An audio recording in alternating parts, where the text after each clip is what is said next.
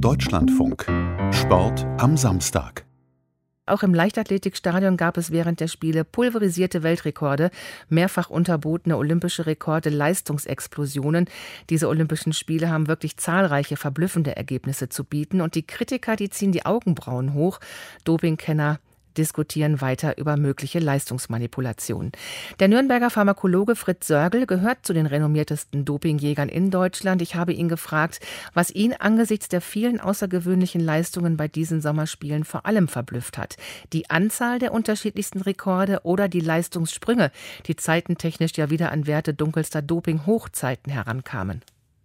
Ja, im Prinzip beides. Und ich, ich muss ganz ehrlich sagen, ich hatte äh, vor diesen Spielen, also schon äh, letztes Jahr, für mich die These oder sagen wir die, Frage äh, in den Raum gestellt, wie wird es sein mit den Rekorden? Theoretisch dürfte es ja keine besonderen Leistungssprünge geben, wenn, wenn alles das, was uns äh, über die Jahre erzählt worden ist, über Trainingsmethoden und über die Bedeutung der Vorbereitung, wenn also eine nicht optimale Vorbereitung stattfindet, äh, wird es trotzdem zu solchen Leistungen kommen. Und ich sage Ihnen ganz offen, ich hatte nicht damit gerechnet, allerdings nur unter dem Aspekt, dass man eben sagt, es ist eine Leistung, die zustande gekommen ist, weil eben ja eine die Physiologie des Sportlers, also sein Körper letzten Endes in der Lage war, diese Leistung zu verbringen und nicht seine Schuhe.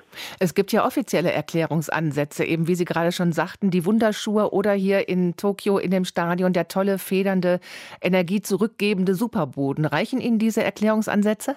Also ich denke, die Technik spielt auch, äh, was jetzt die Bedingungen anbetrifft, also ob es jetzt ein Boden ist. Jetzt haben wir allerdings natürlich äh, im, im Speerwerfen heute aus deutscher Sicht eine Katastrophe erlebt, dass eben dieser Boden eben gerade für uns nicht so gut war. Und ähm, wenn man die Bilder äh, gesehen hat, wie man da also dann mit Eis versucht hat, die Temperaturen bei diesem Boden zu ändern, also da frage ich mich schon manchmal, wo sind wir jetzt eigentlich im Sport angelangt? Also die Dinge werden aber in Zukunft noch eine größere Rolle spielen und man muss sich auf Seiten des Sports ganz generell, jetzt nicht nur des IOCs natürlich, überlegen, wie man mit dem Thema umgeht.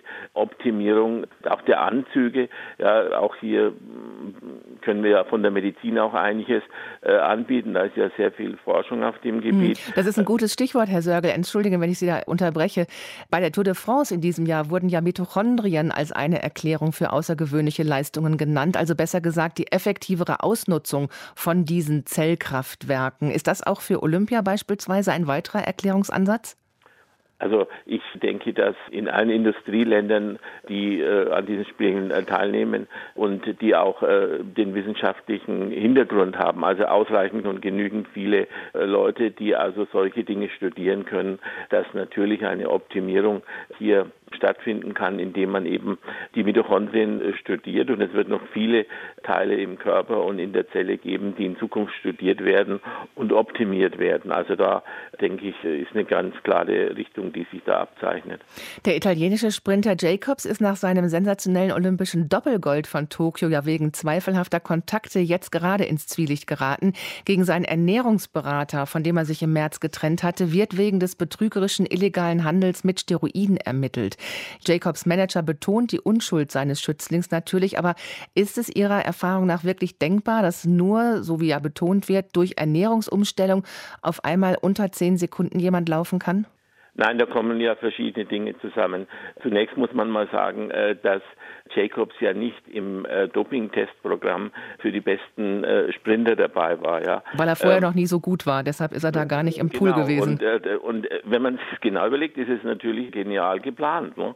Also man geht so lange wie möglich in dieses Fitnesszentrum. Es war ja ein, ein Fitnesszentrum, in das er gegangen ist, äh, wo man äh, dann gesagt hat, hier ist Ernährungsberatung, die da stattgefunden. Man hatte Ernährungsberater, aber ähm, aus meiner Sicht war natürlich in diesen Fitnesszentrum auch anderes äh, von Bedeutung, nämlich dass man eben mit anabolen Substanzen hier versucht hat äh, zu operieren. Also das würde mich wirklich sehr wundern, wenn hier wirklich nur über die Ernährung versucht worden wäre, die Leistung zu steigern. Aber es bietet sich natürlich an, einfach zu sagen, wir machen Ernährungsberatung und das ist ja sinnvoll und es, jeder Sportler hat eine Ernährungsberatung und es spielt auch immer eine größere Rolle. Aber dass man diese Ernährungsberatung in einem Fitnesszentrum, wo man ja natürlich weiß, dass Fitnesszentren die Zentren auch äh, des äh, Anabolika-Missbrauchs sind, äh, stattfindet, das wird, denke ich, zu einem Riesenproblem für Jacobs werden. Und ich wage jetzt mal eine, vielleicht nennen Sie steile These, aber ich nehme an, dass hier noch etwas herauskommen wird, was nicht zugunsten von diesen, nennen wir es mal, zwei Olympiasiegen sein wird. Herr Sörgel, wenn die biochemische Forschung also immer mehr in den Mittelpunkt rückt, was bedeutet das denn dann generell für den Anti-Doping-Kampf und auch die Wissenschaft? Tja, also der Anti-Doping-Kampf muss natürlich in dieser Form weitergehen. Die Methoden, speziell ja äh, bei Ihnen vor Ort in, in, Köln von Mario Davis, sind ja exzellent. Das wird weitergehen müssen. Er hat ja selber auch äh, darauf hingewiesen, dass es natürlich äh, schwierig wird, körpereigene Substanzen, wenn diese also äh, pharmazeutisch hergestellt werden, aber im, genauso hergestellt werden wie im Körper eben bestimmt werden müssen, wird es schwierig. Aber für mich ist die noch viel viel schwierigere Frage, denke ich, dass man eben den Stoffwechsel des Sportlers so intensiv untersuchen wird und die finanziellen Mittel einfach äh, da sind, das zu machen. Ich meine, man weiß ja, was medizinische Forschung kosten kann. Äh, man weiß, welche Teams man braucht und äh, hier kann man natürlich sehr viel tun und das jetzt hier gerade, wenn man jetzt zur Tour de France schaut, hier natürlich mit großem Aufwand eben jetzt untersucht worden ist, wann machen eigentlich die Mitochondrien ihr den Stoffwechsel so, dass das ideal ist für jemanden, der die Tour de France gewinnen will, wenn ich das mal so ironisch sagen darf.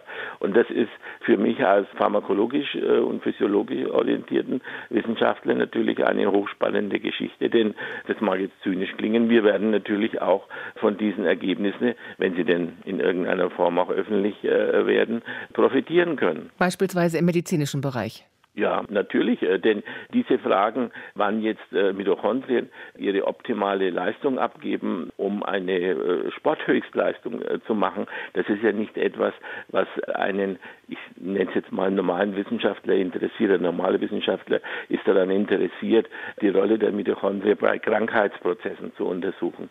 Ja, nur jetzt sehen wir plötzlich, wenn man sich das genau anschaut, was die Mitochondrien machen, wann sie es machen und wie sie es machen, dann kann kann man äh, im Sport sehr viel Geld verdienen und von diesen Ergebnissen können wir vielleicht auch in der Medizin profitieren. Also ich würde es hoffen, dann ist zwar das noch lange keine Rechtfertigung, es äh, zu tun, aber auf jeden Fall ist es etwas, äh, was uns auch in der Medizin nicht, würde jetzt nicht sagen hilft, aber zumindest uns Hinweise gibt zu den Mitochondrien, die wir, die wir uns hauptsächlich mit den Krankheitsprozessen beschäftigen, eben nicht haben.